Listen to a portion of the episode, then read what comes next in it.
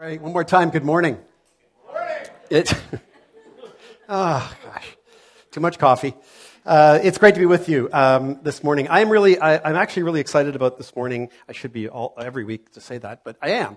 Uh, this, this might, this is going to actually probably sound like the conclusion to the, to the letter.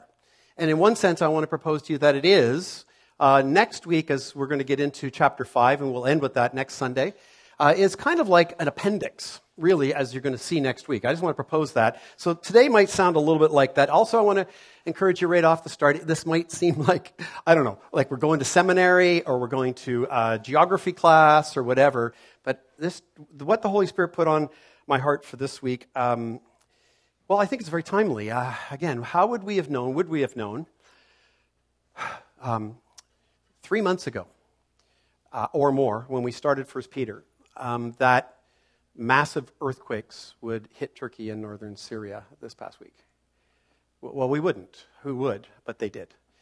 And uh, this is what this letter is being written into, is modern day Turkey in that day. And it just made me think about uh, them. And of course, we've been praying for the people in uh, northern Syria and uh, in Turkey and the great devastation there. Like, uh, I think the current count is 30,000 people are dead.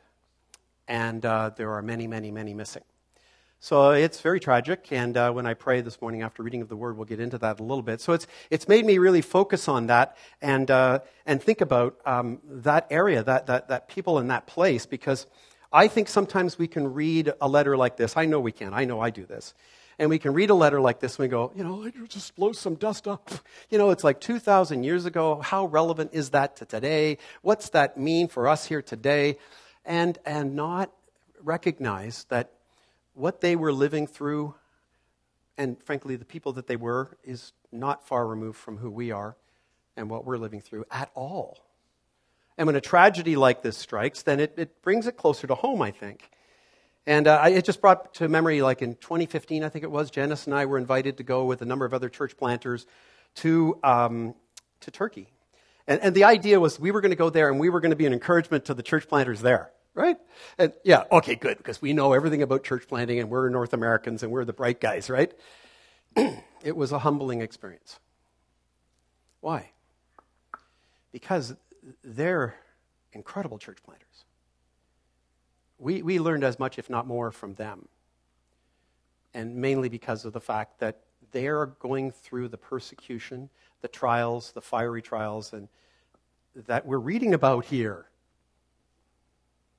and they look at us and they're like, you, got, you guys are too comfortable. Boy, I'm going to show you a picture in a minute of one of the, the guys. He, he said one time when he was talking to us, I, by the way, am not the Apostle Paul. But that's what all of the men and women in his circle of church planters uh, thought of him. Because he was this amazing, amazing mentor and discipler and church planter to all of them. I want to show you some pictures. We were in Ephesus uh, uh, when we went on this tour. This is uh, the ruins of Ephesus.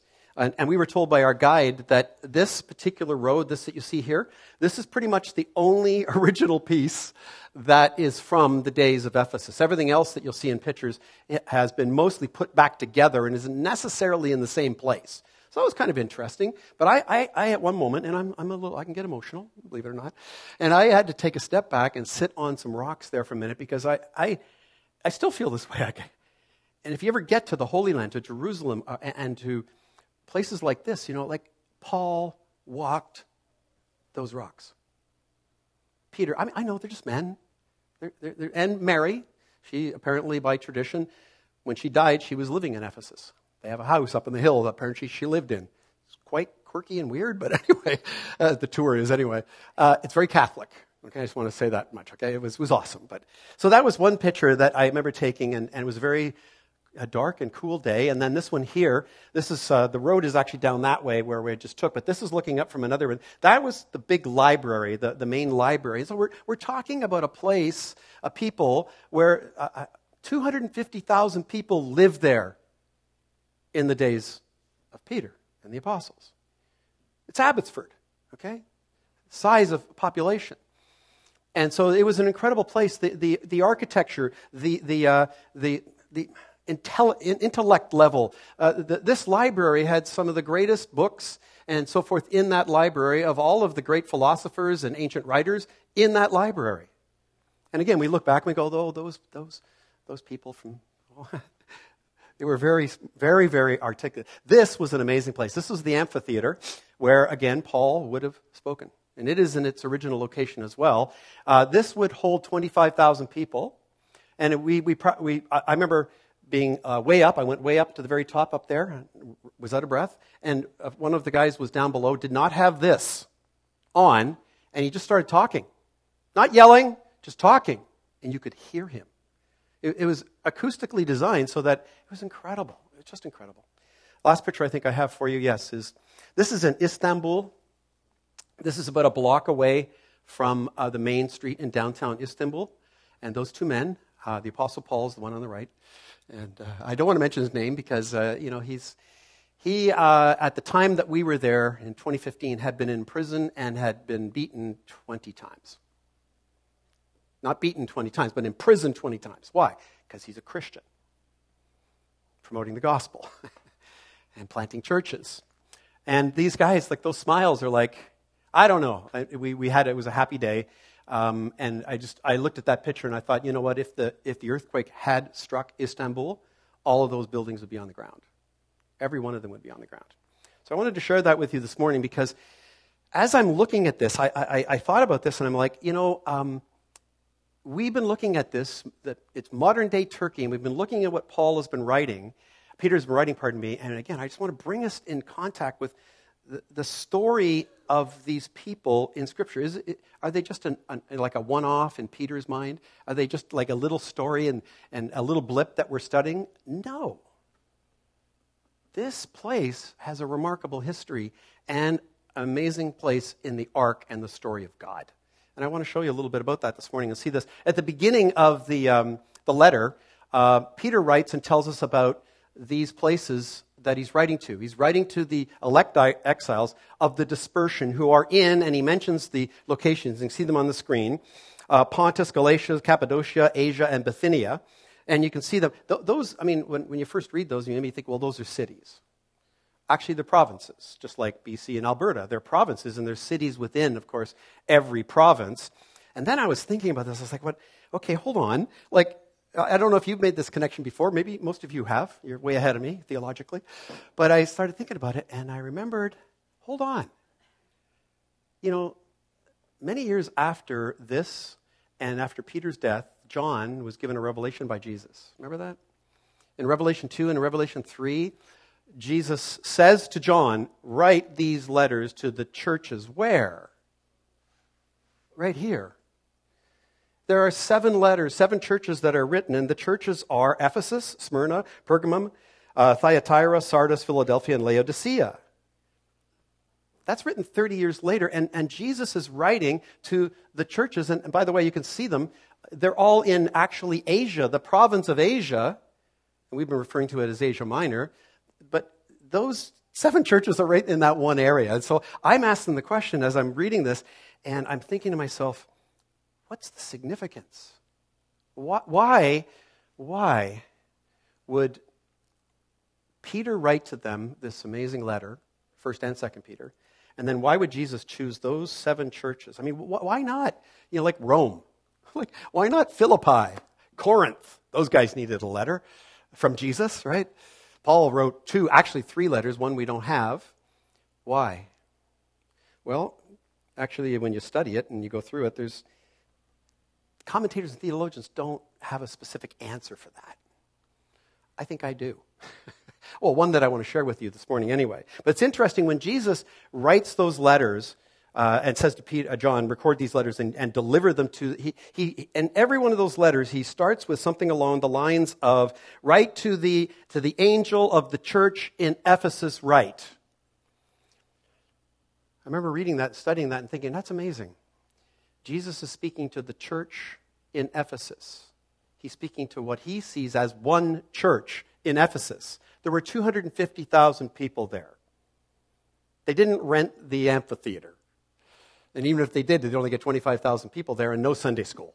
Like, how did that work? Well, they met in homes. And there would have been dozens and dozens and dozens of home churches in Ephesus and in all the other cities. So, what's going on here? Well, when Jesus looks down, I believe, and he sees Squamish, he sees one church in several locations, gathering on a Sunday, worshiping Him, or throughout the week, and so forth. And that's one of the reasons why I'm so proud, honestly, not of myself, but of others that have joined with us in this whole churches together thing that is really blossoming right now in Squamish. It's an amazing thing, it's a wonderful thing, and that's part of what we're seeing. But I think that there's another reason why this is all happening. This is, I've, I've called this in the past Jesus' report cards to those churches. Now, can you imagine getting a report card, The Rock, hmm. from Jesus? Well, he is watching.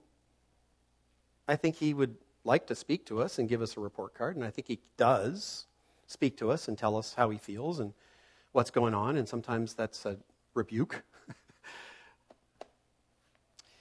but it's interesting. I want to show you the highlights of the letters that he writes to these seven churches. The first is the, the, the, first three will be Ephesus, Smyrna, and Pergamum. They'll be on screen here for you.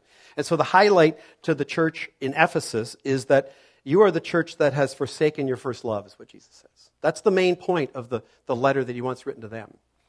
He also says in, in that letter to them, he says it one other time to one other church, uh, if you do not repent, I will take your lampstand away from you. I will close your doors as a church. It's Jesus. To the church in Smyrna, the church that would suffer persecution. In the, the letter, when you read it, it, it's basically saying more than others. Then to the church in Pergamum, uh, the church that needed to repent.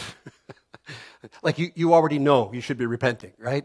But then he adds, I know where you dwell, where Satan's throne is. What did he mean by that? Literally, there was a throne to Satan there? Well, those we saw in Ephesus when we were there in the ruins, we saw the temples to Diana. The pagan worshiping temples were there. And what Jesus is saying is in Pergamum, the biggest temples, the greatest focus of Satan's reign on earth was there. He goes on to talk about Thyatira, the church that had a false prophetess. Remember her name? Anybody? Sardis, the church that had fallen asleep. Philadelphia, the church that had endured patiently. Ah, an encouraging word. And then Laodicea, of course, the church with the lukewarm faith. So when the Holy Spirit revealed this, I feel to me last week, I spent a lot of time, as I said, trying to figure out what, what's this all about? Why not, why not write to some of these others first? Well, I think there's two reasons why this is what Jesus did. I think the first is I, I see some things here in uh, all of these letters um, that there's a concentration of churches in Asia. Like they're all in that one little pocket. And that's what Jesus is writing to. And so I wonder sometimes when I look at our day and age today, where would we say, you know, is the greatest pocket of churches today? Well, Abbotsford is famously called within the church the Bible Belt, right? There's several Bible belts in North America. Not so much in Europe anymore. Certainly not in Turkey anymore. And so there's that. There was a concentration there. And Jesus was concerned about that. He wanted them to remain healthy. But the second reason I think that we see that is this their impact was actually quite significant in their first 30 years. Very significant for the sake of the gospel, which is why they were being persecuted. And it was in the midst of all this. And so finally, I want to suggest this to you. As I read both 1 Peter and 2 Peter, and then to the letters to the seven churches in Revelation, I feel like for you and I here today, and this would be homework for you, I think it would be very valuable for you. Go and read those letters. Because I think the things that we will learn from those letters to those churches in that day would be great lessons for us today. In a church where maybe, I'm not, maybe rock we're not, maybe we are, church in North, are we lukewarm? Have we left our first love? There's lots of good lessons there. And so that's why I highlight it to you. Let's read our passage for today. I hope this will tie in well for you. And let's see that this morning. 1 Peter chapter 4, I'm going to read verses 12 to 19, and then I'm going to pray one more time. We'll dive in. Peter writing to the churches. Beloved, do not be surprised at the fiery trial when it comes upon you to test you, as though something strange was happening to you, but rejoice insofar as you share Christ's sufferings, that you may also rejoice and be glad when his glory is revealed. If you are insulted for the name of Christ, you are blessed, because the Spirit of glory and of God rests upon you. But let none of you suffer as a murderer, or as a thief, or an evildoer, or as a meddler. Yet if anyone suffers as a Christian, let him not be ashamed, but let him glorify God in that name. For it is time for judgment to begin at the household of God. And if it begins with us, what will be the outcome for those who do not obey the gospel of God? And if the righteous is scarcely saved, what will become of the ungodly and the sinner? Therefore, let those who suffer according to God's will entrust their souls to a faithful Creator while doing good. Let's pray. Yeah, gracious Heavenly Father, uh, Lord Jesus, Holy Spirit, well, I just, we thank you. We thank you that uh, you have a plan. You've always had a plan that's marvelous. It's beyond any of our, our, our human comprehension, really, to be able to see all of the, the connections that you make before the foundation of this world, that you foreknew, that you foresaw, that you foreordained would happen, that you work out all things for good for those who love you and trust you, but you work everything out according to your good and perfect plan. And so, Lord, thank you for showing us. Holy Spirit, thank you for showing us some of the connections in those days, in those churches, but also with us here today. So, Lord, on that, on that note, we, we feel a deep connection to the people of Turkey and northern Syria today. Oh, Lord, we, we pray for them. We pray for all of them. We pray for every soul, the families who have lost loved ones, for the rebuilding that needs to take place, for the, for the, for the bodies that still would be found. Lord, heal them. Heal those people. Heal their land. And Lord, for the church that's there, Lord, I, I know the people that we met, they will be the church right now. They will be the people who will go to the hardest places. They will. They will walk alongside those people who are struggling. So, Lord, I pray. I pray you would do a mighty work there. And I pray that you would do a mighty work in our hearts today as well as we listen to you from your word. And I pray these things in your worthy name, Jesus. Amen. So, I only have a title for you this morning. And the title is Being the Faithful Church. And for us, that's being part of it. So, verse 12, let me put it on screen for you, says this Beloved, do not be surprised at the fiery trial when it comes upon you to test you as though something strange was happening to you. And again, I, I have to highlight this because I love this about Peter. Um, I identify with him in so many ways foot and mouth disease, uh, various other directnesses that he is, he is like at times. He certainly was in the days that he walked with Jesus. But he has an incredible heart as a pastor. This word beloved is like, it's like my dear friends, my dearest friends, people that I love above all you I'm writing to. He truly wears his heart on his sleeve for those churches. And, and you know what? I am certain that they heard that. I'm certain they heard some hard words from him in this letter. We've heard hard words from him and the Holy Spirit. But they know and trusted that he loved them. But then he goes on to say uh, something interesting. He says, Do not be surprised at the fiery trial when, when, not if, it comes upon you. And so, uh, again, I, I, think about this and I reflect on these things, and I'm sure we've all experienced events or circumstances in our lives where, where some things seems to just come from out of left field. Something where you're like, we find ourselves and we say, well, honestly, I did not see that coming. Honestly, did not see that coming. It comes as a complete surprise, a shock, and sometimes it's positive. You know, I won the lottery. No, I didn't. But you know, like it could be something really positive. It could be like a, you know, you get you get a a promotion at work. You get paid more. You know, uh, someone who you're really got your eyes on, you really like, says, "Yeah, I'd, I'd go out with you." that's a positive thing. Maybe you never saw that coming, right? And then again, there's the negative, right? Because, of course, in this context, Peter's talking about fiery trials. And so these are things that come upon us, the surprises that are from the negative front. And so, you know, I could spend some time with you. We could, we could just come up with a whole list of examples of what we might find ourselves being surprised to that came out of left field. Probably one of the most significant ones would be getting a diagnosis. Right? I mean, you look healthy, you feel lev- healthy, and then mm, so, I better get that checked.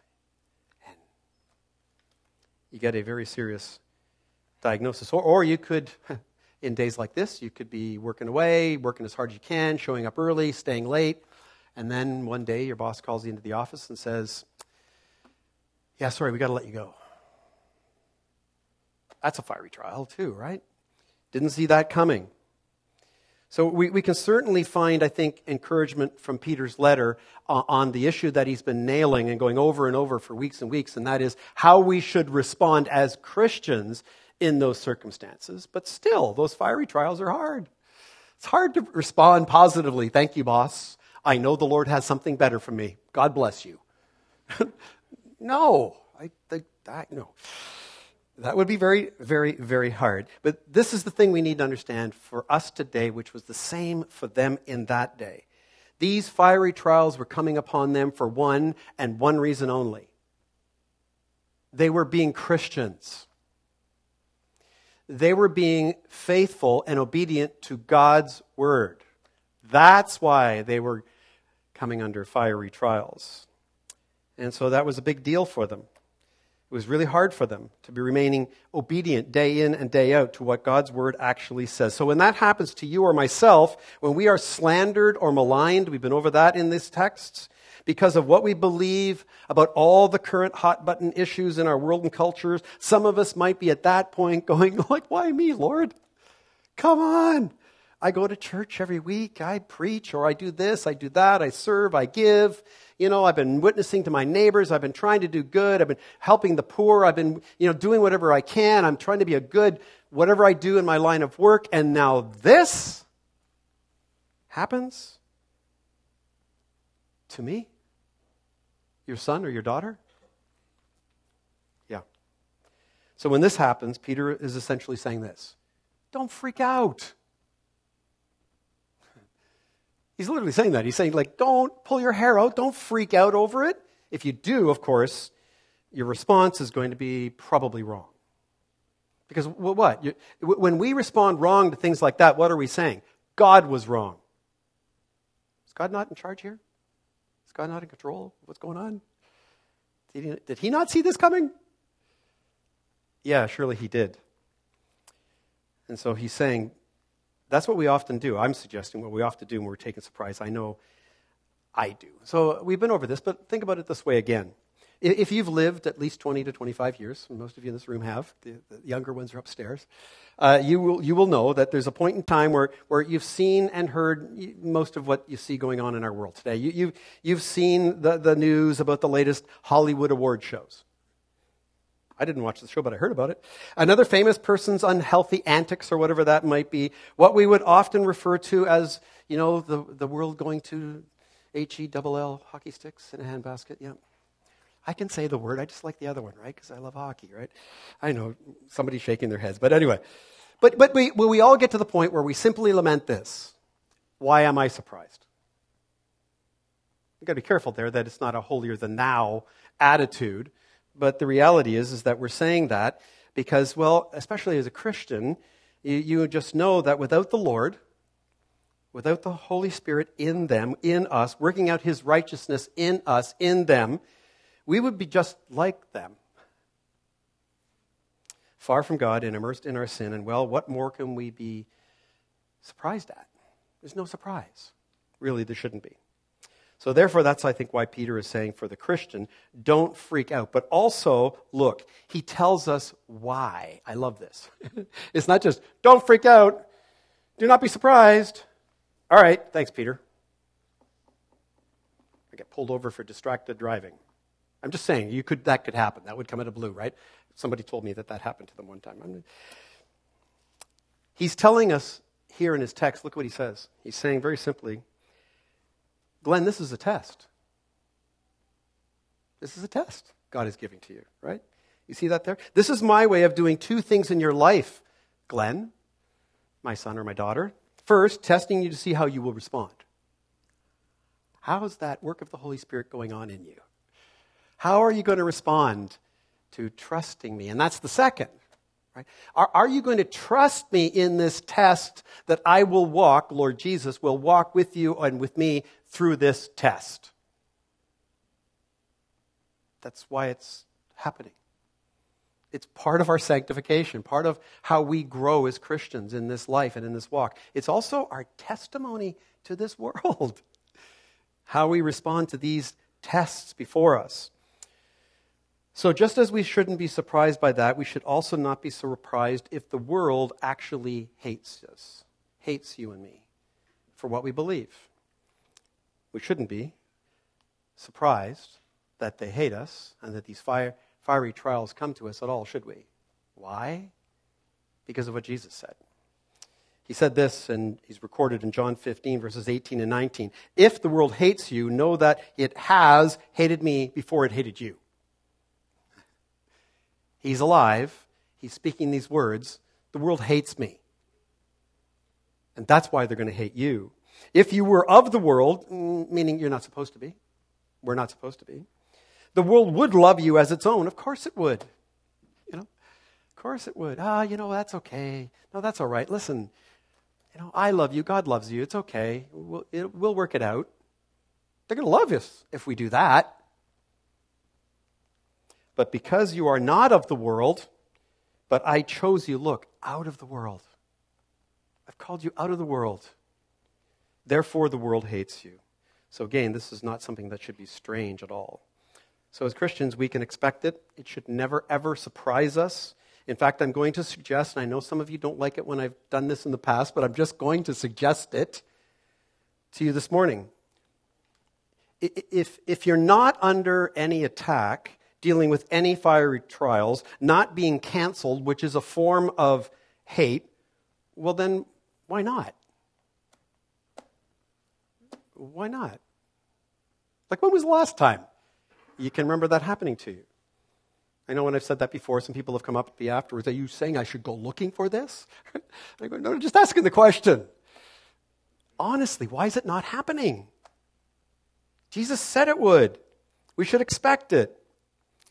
So I believe actually we dealt with that earlier on in this letter. In the first couple of messages I suggested to you, most pastors, preachers in most certain special kind of churches today, apparently their churches, will not touch this letter.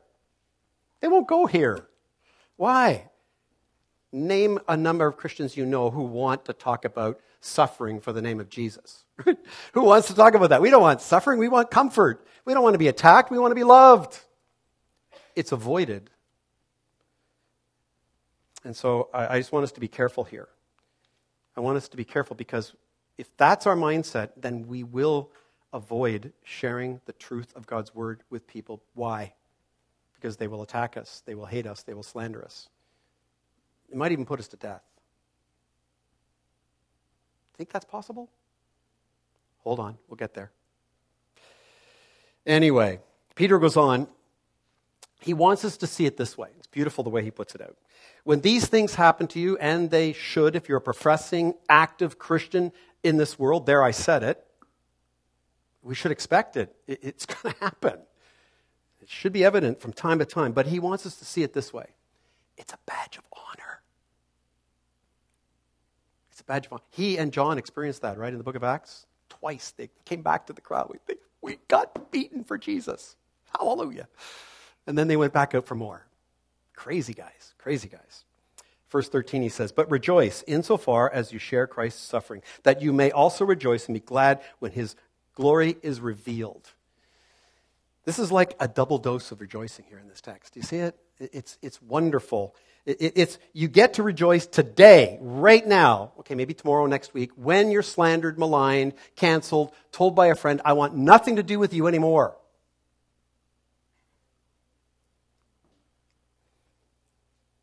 You're to rejoice. Why? Because you're suffering just like Jesus did.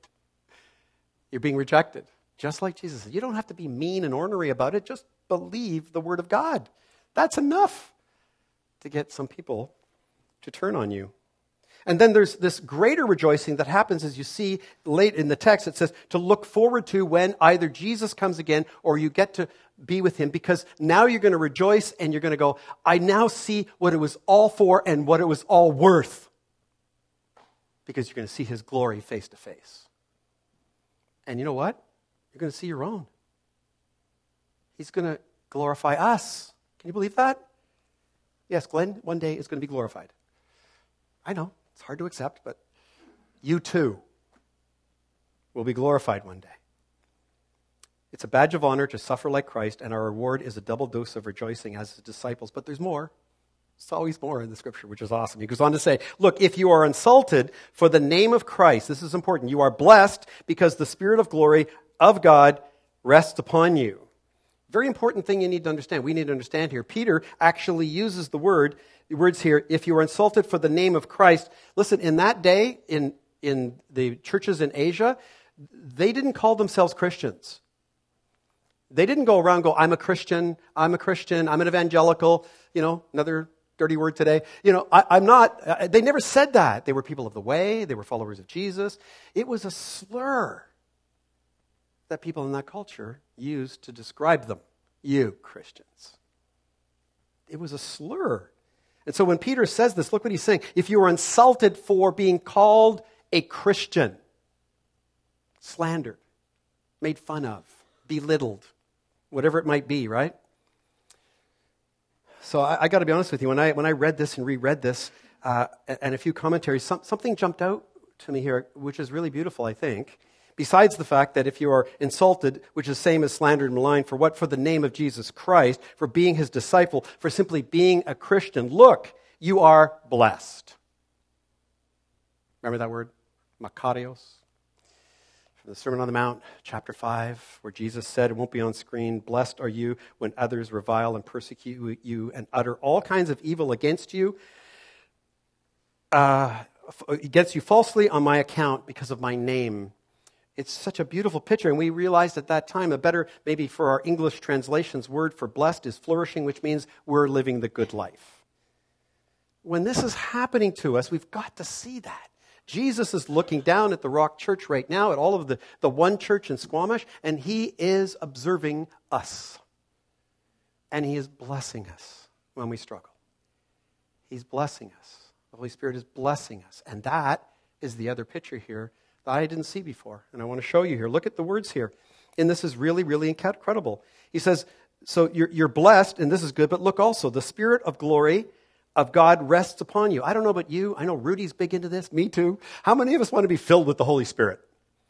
When was the last time you knew that you were filled with the Holy Spirit and you were prompted to be like Rudy and speak in tongues? Pray in tongues, whatever. Give a prophetic word. Yeah. He knew this was coming, okay?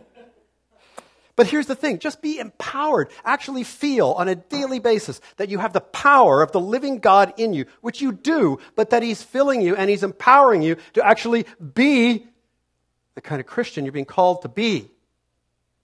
This text is telling you and I, when this happens to you, it's telling us two things. One, when this happens to you, the Holy Spirit will fill you and empower you to deal with it, but you will also experience it. Amen? Bring on the persecution.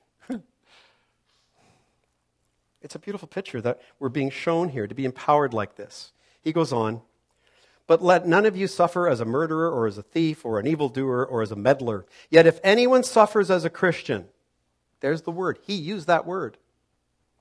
Let him not be ashamed, but let him glory, glorify God in that name. I love that that he does that because to me that's kind of saying like, okay, they're going to use that name and use it derogatorily. It's the name of Christ. We're going to we're going to claim it. We're going to claim that name, and we're going to show that that name is beautiful and it's good. And from that day on, Scripture will tell you at this time is when they started being called Christians in the book of Acts.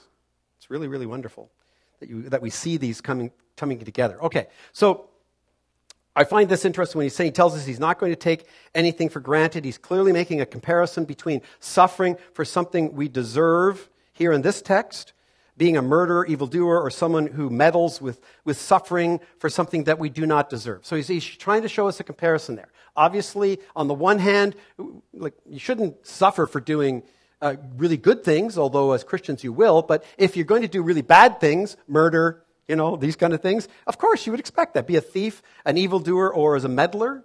Yes, of course you should. You should expect it to be punished and to suffer.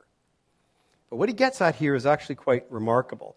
When he says murderer, again, do you remember the Sermon on the Mount? because Jesus said, listen, I'm not just talking about taking the life of another. If you hate your brother or your sister, you're a murderer. In God's economy, it's the exact same thing.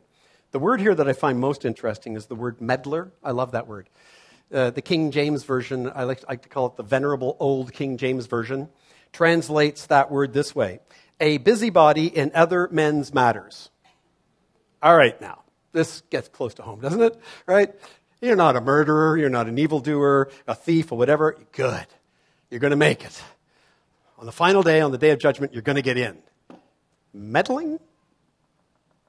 You know, the line between a meddler and a gossip is pretty fine. Kind of the same thing.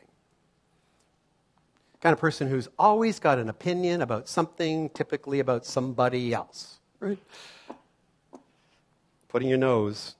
So, so basically, what Peter's been getting at for chapters now is emphasizing over and over again in his letter how we respond as Christians when we're attacked, when we're persecuted, and the key is always this do not return evil for evil. Have we, have we heard that yet? Do not return evil for evil, right? Do not slander or malign in return for being slandered and maligned. Don't do that. Oh boy, that's hard. Instead, we offer a defense for the truth that is in us, the hope in us, which is Christ, with gentleness and respect. And now Peter warns us again don't be going around poking your nose into other people's businesses. Don't do that. Careful what you post on social media, especially judgmental comments. Verse 17, he says, For it is time for judgment to begin at the household of God. And if he begins with us, what will the outcome for those who do not obey the gospel of God, he could add, be? So, like last week's passage, he encouraged us to, first of all, examine ourselves. It's got to start with the sin in our own hearts and our own lives. It's got to start in the local church. Prayer and fasting is awesome. We're going to do it. We also need to be repentant people. We need to repent of our sins. And so the reason why he's getting back at this is because it's all in light of judgment last week, he, what he wrote and we read and we talked about, it's in light of judgment. It's in light of us all understanding that one day you and I, every human being who's ever lived, is going to stand before Christ. And we are going to be judged for our works. And he's trying to point out again here one more time to you and I as the church that we need to understand. We need to understand that, look, if, if you're saved, you cannot lose your salvation. But you're still going to be judged. And so he wants us to examine ourselves now. Why? Because we're to grow and put away the sin in our lives, the fleshly nature, so that we can grow. Why? So that we can become healthier, so that we can one day arrive before Christ. And when he says, Well done, good and faithful servant, enter your rest, we can go, Whew. And that's all he said. Because if, if we haven't grown in that way and we've continued in sin, there are going to be some words. there are still consequences.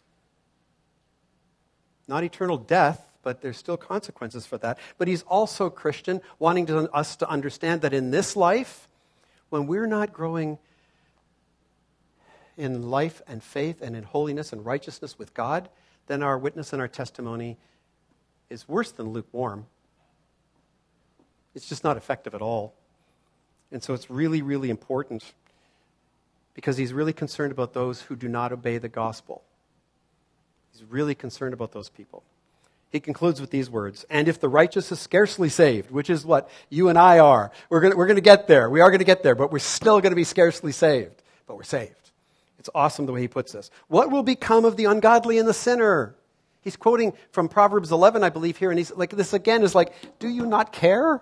I'm pounding this pulpit. I, I can't believe it. I never, I was never able to do that with a music stand. Awesome. Thank you, Lord.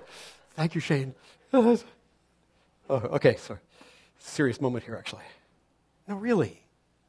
He wants us to be concerned about all those who haven't received Christ. Every day. He wants us to be more concerned about them than we are of ourselves.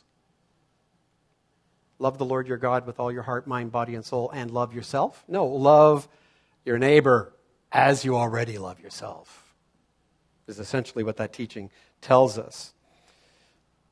So, one way we could hear this would be this if believers in the course of their lives undergo testing from God as He deals with the sin that remains in us, how will He deal with those who do not repent of their sins at the final judgment? Christians, He wants us to be aware of that but he also wants his letters and his word to be read in the local church because there may be people in the room or watching online or people you point to to listen to this sermon or whatever who will hear that who are not saved. And they will recognize the gravity of that situation. And that's why this is being said. So, in conclusion, let me tie some of this together, I hope. Tradition tells us, history and tradition, and, and some aspects of the scripture, that Peter was definitely faithful until he was crucified upside down because he didn't want to dishonor Christ by being crucified in the same way. Ten years after he wrote this letter, he was put to death as a faithful and obedient apostle, pastor, and elder, as we'll read about next week. Yeah, then, 25 to 30 years later, Jesus gave letters to John to deliver to the seven churches, which we reviewed earlier. And there's a lesson for the, us here today, I believe, in that. And here's the lesson the lesson is literally 30 to 50 years after they received those letters from John in the book of Revelation, those churches all disappeared. They're gone. Well, they're gone to this day, really, but they were gone in that day. 30 to 50 years after the letters came from Jesus about them. So, what happened? History is actually not incredibly clear about one aspect of it, but it's very clear about one. and that is, is that, again, seven or eight years after these letters were received, Nero, the great, or more, more better put, infamous Nero, murdered, killed as many Christians as he possibly could. So most of them went to their death. But not all. And this is where, again, church tradition uh, pops in. It appears that those who survived, listen, maybe you could excuse them for this, went completely silent. More, there was a great falling away. Many of them just said, nah, enough of that. Where's my God? How could he let that happen? Not going to happen to me and they fell away from the faith and they went back into their pagan worship and back into their previous lifestyles. And those churches folded. When Peter's writing this letter, it's only about slander and maligning and things like that, right? Things that you and I, what we could take. Here's the thing that I want us to be careful about. Don't you think that in that day when they got this letter from Peter, they might not have collectively thought, oh, Peter, you're going on a lot of, about a lot of things. like it's, it's not that bad. They're just saying terrible things about us. They're not giving us the best jobs because we won't sign up in the way they want us to sign up or sign off the way they want us to sign off. Did they expect they would be killed? No, I don't think they did. What do we expect today? Is it off the radar? Is it not possible? Well, Jesus actually prophesied about these days. Their days and the end days. Let me read what he said in Matthew 24. He, he been, in Matthew 24 and 25, he's talking about the end times. They're constantly questioning about what's it going to be like at the end? When are you going to wind things up? When is it going to be good? When's it going to end? And at this point, he says, Then they will deliver you up to tribulation and put you to death.